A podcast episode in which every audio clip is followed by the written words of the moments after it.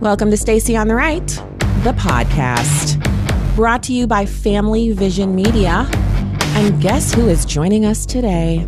It is the founder and chief editor of the Libertarian Republic, former Republican Senate candidate in Missouri, and all around firebrand online, Austin Petersen. Thank you so much for coming on today. Hey, thanks for having me, Stacy. okay, so I got to tell you, um, we have this thing going on here in Missouri that we we literally have Paul Curtman, who no longer lives in Missouri but is still heavily involved in Missouri politics. And he has something called the Defense of Liberty Dinner, which has gone from a small gathering of about 250 people to like, I think he has a thousand people there now. He had Candace Owens in town to speak there last year. And this year, his speaker was slated to be Donald Trump Jr. And so they were using Chase Bank as their payment system. And I bought tickets for me and my husband, VIP tickets actually, so we could be down front. And then this story broke earlier this week. Tell us, tell us what happened. Yeah, it was kind of you know incredible because you know I heard this news uh, when I found out it was because our treasurer of the state of Missouri, Scott Fitzpatrick, had gone on Tucker Carlson to talk about how he had taken action against Chase Bank for what they had done. Essentially, Paul Curtman was using a payment processor app that was owned by Chase Bank. And when the uh, app found out that the featured speaker for the event was Donald Trump, they canceled his payment processing for the event, which essentially, you know, required him to shut down the event because he, you know, he could, he wasn't going to be able to pay any of his vendors. Uh, and they the reasons that they claim they cited was because he was they they don't promote organizations or groups that promote hate or terrorism. So essentially, they they were arguing or claiming that Donald Trump Jr. was is is a hate figure or a terrorist figure, which is pretty unbelievable uh, the treasurer of the state of Missouri, Scott Fitzpatrick, actually contacted Chase Bank and said that you know if they promote this kind of uh, an ideological action against the people of the state of Missouri, then the state of Missouri would no longer do business with Chase Bank. And you know then there's been a whole bunch of fallout since that. But I mean, uh, you know we've talked about getting banned on social media. You know I've certainly I mean, I'm I've got a 90 day ban on social media right now for posting about Kyle Rittenhouse, but you know, it's one thing to not be able to to tweet. It's another thing to not be able to do business and to lose access to payment processing. This is, you know, everything that conservatives have been warning about and more.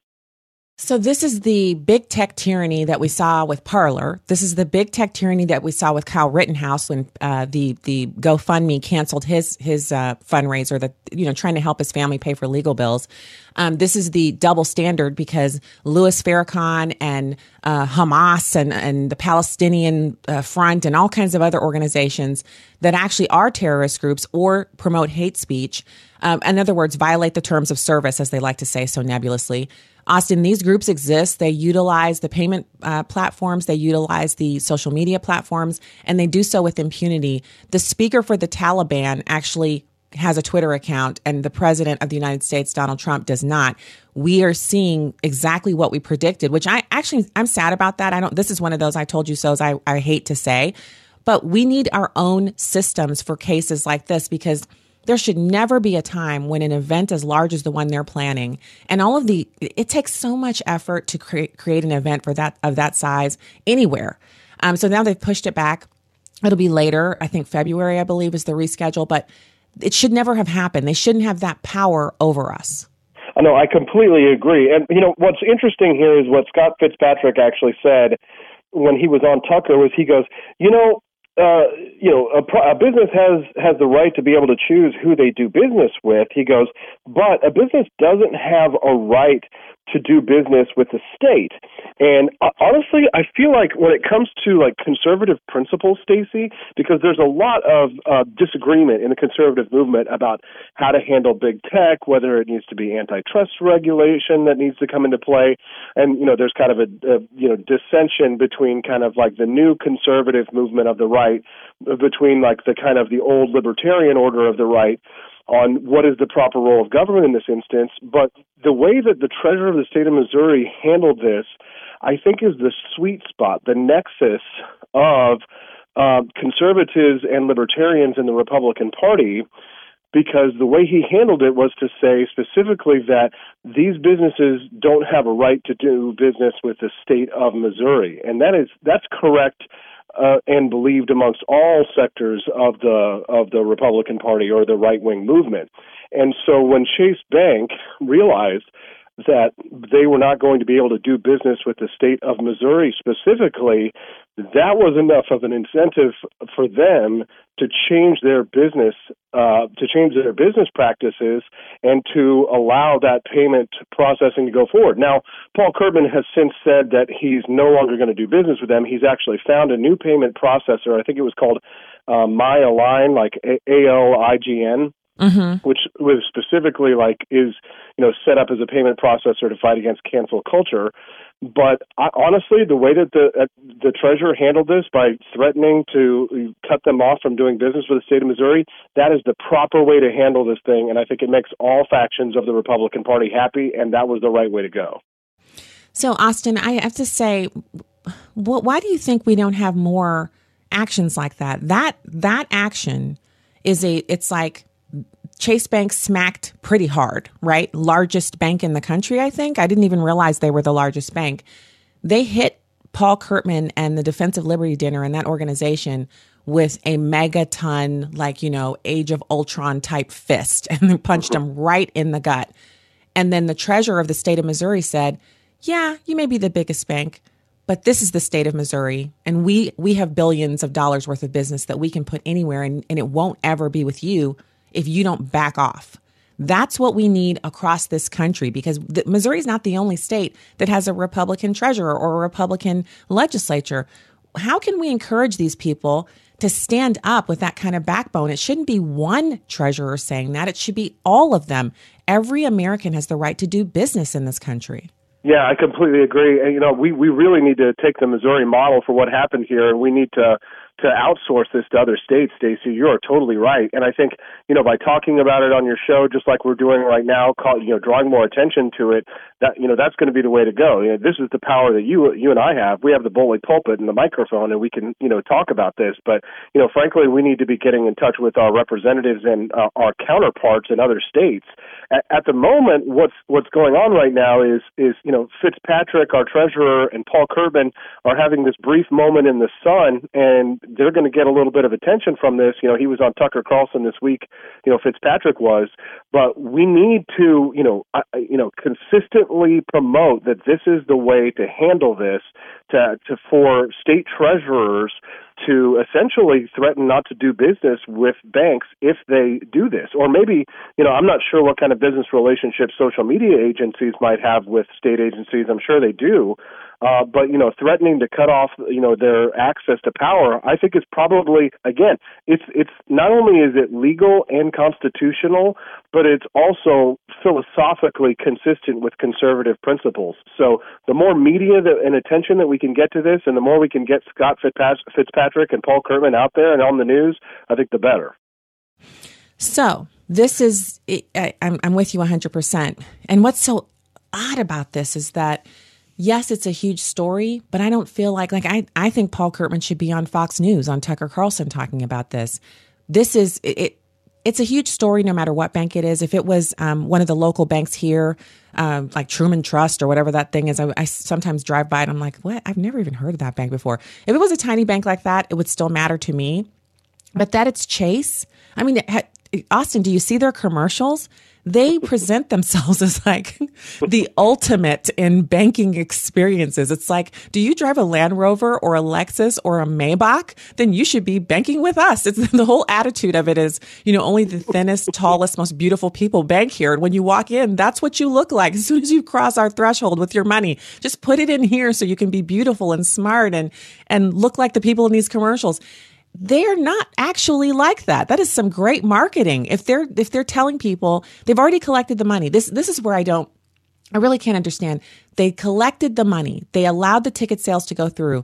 They allowed the event to progress to a place where people are getting babysitters. People are, you know, we've blocked it off on our calendar. We've bragged, I got tickets, I'm up front. And then they shut it down. Like they just mm. figured out that Donald Trump was speaking. It, it, Donald Trump Jr. was the headliner when I went to, to book my ticket and I paid. Yeah, well, you know what happened is that some, you know, pink-haired leftist in Silicon Valley with her vegan latte and side of her head shaved, you know, saw it and spit out her latte on the screen and was like, "We we can't allow this to go happen." So of course it was an after the fact thing that they found out. But you know, Stacy, when you you were saying earlier a little bit about like you know why are things like this? Why are, there isn't more attention being paid to things like this? I mean, you got to understand, Stacy, is that so many of the biggest problems that we have in this country, the, and and some of the challenges that we have to fight are boring, and that's by design. Like like for example, before we you know started this interview, you were talking a little bit about you know the Federal Reserve and our monetary policy and Bitcoin and cryptocurrency. And I was having this conversation last week on the Blaze where it was like we're talking about banking institutions that control our money supply. I mean, J.P. Morgan Chase they they they sit on the board of the governors of Federal Reserve, and one of the things that they don't teach you in school, they don't teach you where where money is created or you know how our money supply works. And you know, the Federal Reserve is one of the least transparent institutions of government, and it's a quasi governmental institution. And when you talk to people about money, typically, Stacy, it's not sexy sexy, right? Like some, you know, some aspects of money can be sexy, but when it comes to where our money comes from, who controls our money, you know, and the people who sit and the institutions who sit on the the board of governors of the Federal Reserve, you start having a conversation like that over the dinner table, and I mean, you don't need turkey with a tryptophan to put people to sleep. You start talking about the Fed, Stacy, but those are the things. The banks don't want us talking about that. The banks don't want it taught in schools. The banks, you know, Ch- Chase Bank doesn't want you to know know that they're a member of the Board of Governors of the Federal Reserve, along with the largest union in the United States, the AFL CIO. What does a union have to do with banks? Why is a union part of controlling the money supply here in the United States? You start talking about it like that, then all of a sudden people might sit up and start taking notice. But, you know, Stacy, that's the thing is that, you know, the sexy problems, the ones that we like to talk about a lot on the news, the cultural things, right? The, you know, SJWs and stuff like that. Typically those are things, you know, those are the things that are the sexy topics that get talked about, but they don't necessarily impact your daily lives versus the dollar in your pocket. And Chase wants it that way. But I'm glad we're talking about it, Stacy, because more people need to pay attention. And paying attention is is boy, it's it's almost a trigger word. It's a trigger phrase now, Austin, because there's so much going on. There's so many issues that Americans are like, well, first we had the pandemic, and I thought that was basically going to crush me. And then all of a sudden, now I realize what they're teaching my kid in their public school. Now I realize what's on the library shelves in the public library. Now, now I'm, you know, dealing with these local issues where they're locking down businesses and locking down gyms. And who knew they had this power? They don't. But who knew they would exercise this power and wield it? And and t- and stopping it would take all of us to get together and you know slam their meetings and show up and and protest. Who knew we had to do this much work? Well the founders knew that. And a lot of us have been screaming about how everyone needs to get involved for years. And now that everyone finally is involved, it's kind of like whack a mole. So everyone's trying to, to and I, I'm, I'm telling people, Austin, pick the thing that you're most passionate about and then devote yourself to that one weekend a month or one one meeting a month. Uh, if you could do once a week, do once a week how about just staying home and writing paper letters to these people and telling them how you're never going to vote for them again if they pass X, Y, and Z? A paper letter has much more value than an email or a phone call. But if you can't do that, send the emails and phone calls gather 10 people together and y'all never meet you never actually have to stop being at home uh, and add another meeting to your week but you're going to once a week email a legislator and make a phone call about an issue local or state or federal I, i'm telling people to take the elephant one bite at a time instead of saying all of these things need my attention and I need to be involved with all of them. There are so many of us and so few elected officials. If we all devoted ourselves to one thing, we could actually manage these people. And I think a lot of us need to think about how much we care about banking, how much we care about the things you've just described, the, the connection points there. And that should be one of our issues. That should be one where we just have a devoted team of people who are smart, who just work on that, watching what they're doing, reading the regulations, reading the rules, and then emailing and calling and showing up at these meetings because these meetings are very poorly attended. No, you're totally right, Stacy. I mean, a hundred percent right. This is exactly the right way to go about this. Uh, you know, after the Glenn Youngkin victory in Virginia, mm-hmm. uh, and that was based mo- largely around Terry McAuliffe's gaffe of saying that the, they didn't think that you know parents should be involved in their kids' education. and uh, there was a, a, one of the heads of the teachers unions was quoted as saying, "We used to think that we wanted to get parents more involved with their kids' education, and now we see that might be a mistake because of all the parents showing up to the school board meetings, right? And then they realize, yeah, they don't want people to show up because all of a sudden then they won't be able to indoctrinate our kids as much as they have been. But you know." Uh, you know those like you said taking action it, it's to me i think it, it's been a conservative weakness and it's been going on for quite some time because we used to have a conservative movement that was very active in doing the sort of day-to-day yeoman's work of campaigning. And I don't know if you, any of your listeners are big fans of Phyllis Schlafly or if they remember who she is or what she did, but she did the yeoman's work of campaigning. I'm talking about petitions. I'm talking about flyers. I'm talking about getting in touch with representatives and showing how much support there is for legislation. You know, I've been to Washington D.C. and you know been you know part of a group that was putting petitions on the desk of Congress people, and I'll tell you, we moved legislation, and very rarely would I see conservatives doing things like that. I would see big lobbyists there, plenty of lobbyists there in the halls of Congress. I'd see plenty of Democrats plenty of union representatives, plenty of, of democratic institutions that were there trying to move legislation, but I very rarely saw conservatives walking the halls of Congress, putting legislate, you know, petitions and you know proposed legislative items on the desk of Congress people, because I felt like I feel like conservatives for quite some time have just you know hoped that they would vote for the right people, get the right people elected, and that those representatives would do all the work for them. That's just not how it is. You know, you've got to show up. You've got to you've got to get petitions on the desks of those Congress people. And just because you've got somebody elected that you think is a conservative doesn't mean they're going to do conservative things unless they think it's going to get them reelected. So you've got to get these politicians in a position where their back is to the wall, where they know they have to support limited government or conservative uh, policy positions because if they don't, they won't get reelected. And the, the signatures are on their desk showing them that their constituents support these policies. But you know what? Like I said, that's the boring work, Stacy.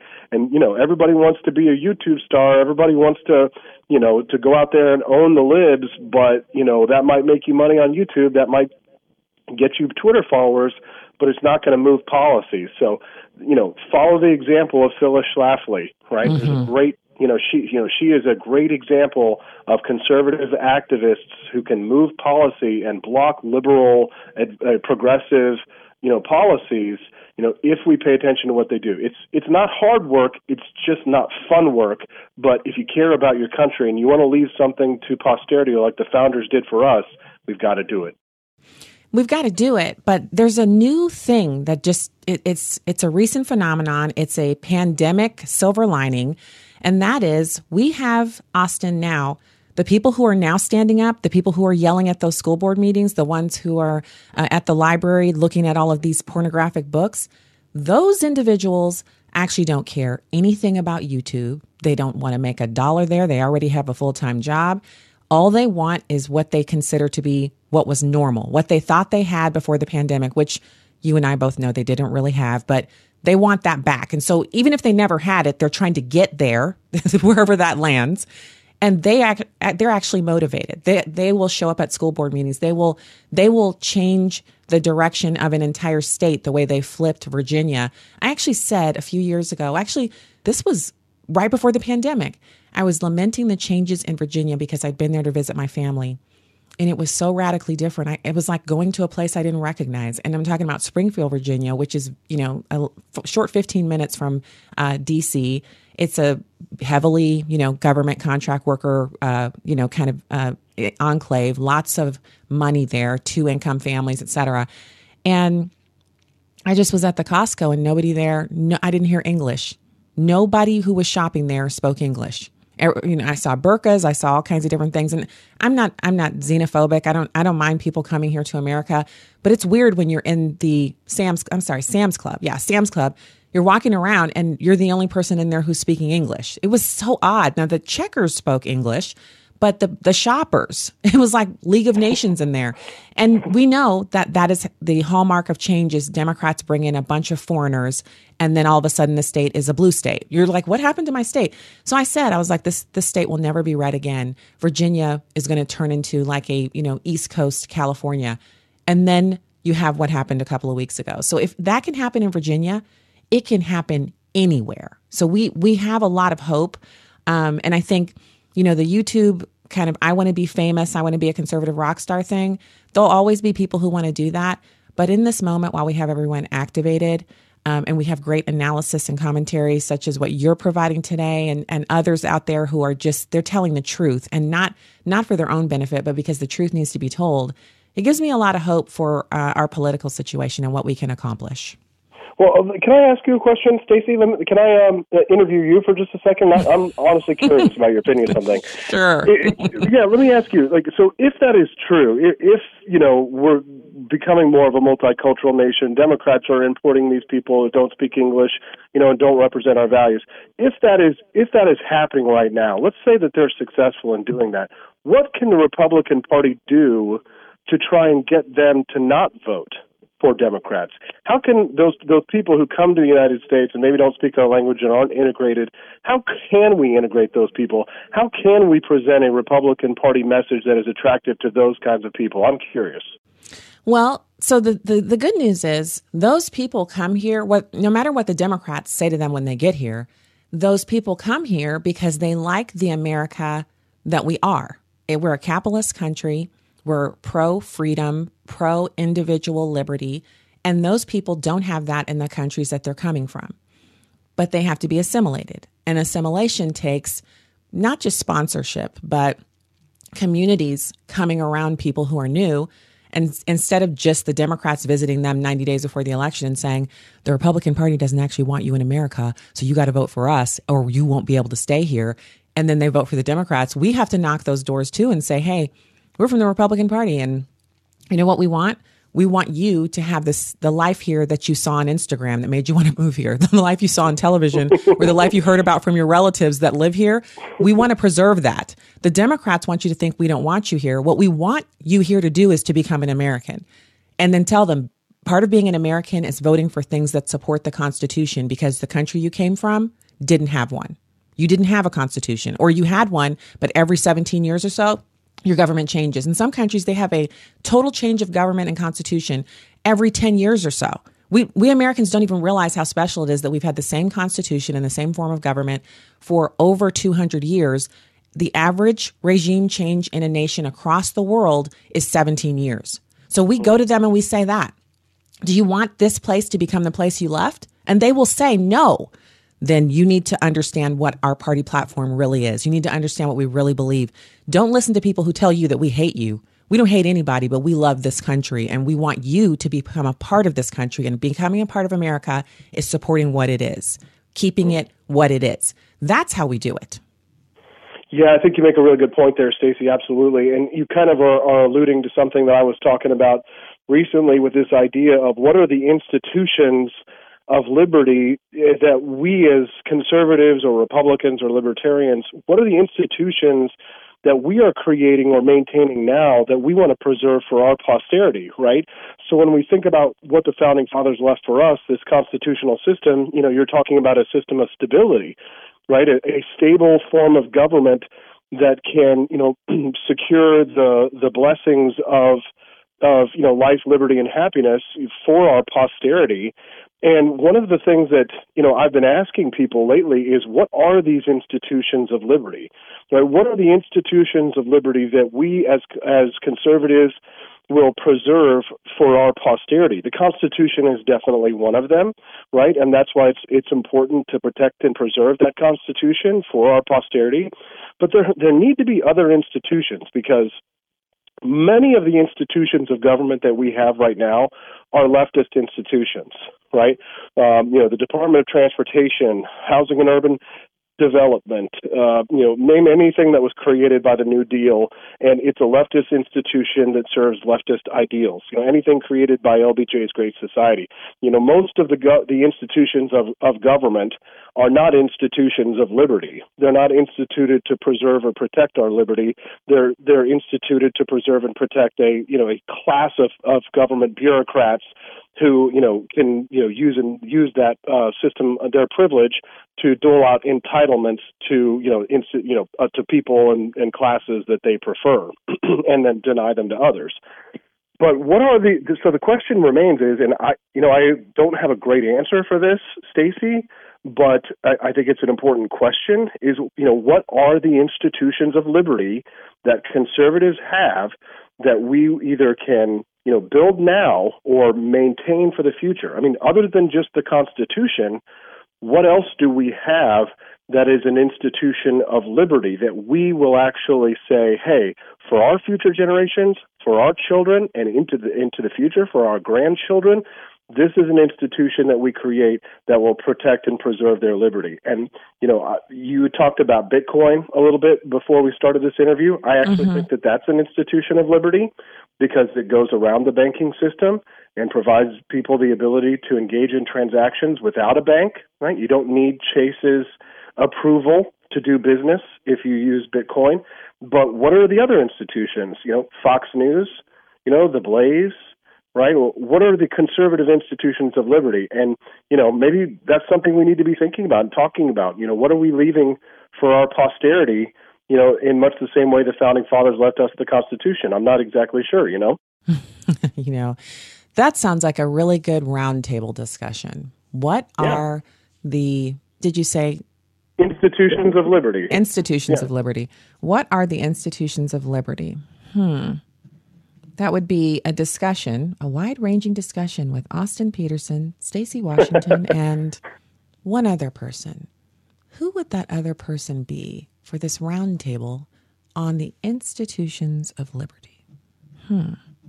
Not I sure. think we've just struck upon some larger conversation that goes into deeper issues um, a far ranging kind of conversation that that touches on some things that maybe you know the seven minute interview on on you know cable can't you can't do it there you can't do a discussion about this subject that you just broached that you just created there um, Austin, you can't do that in seven minutes. You can't even do it in two segments. you, know, no, I can't. I can't. But I, right? I do think it, it would be a good idea for us to to approach that. I think in a larger forum. Well, I do have a larger forum. And so I actually think we should talk about this offline. A beautiful idea birthed on the podcast that makes it to SiriusXM. Um, until then, I'm so glad we've had a chance to reconnect today and that you were able to join us on the podcast. We always have so much fun with our newsmakers on uh, Stacy on the Right, the podcast brought to you by Family Vision Media. Austin Petersen, thank you so much for coming on today. Thank you. Have a great weekend. Happy holidays. All right. Happy holidays to you too. And that is another Stacy on the Right Show podcast. I got to tell you, I thought that went pretty well. And it looks like we may get to chat again with Austin Petersen about this fantastic, fantastic discussion, diving deeply into some issues that aren't being discussed today. Brilliant. God bless.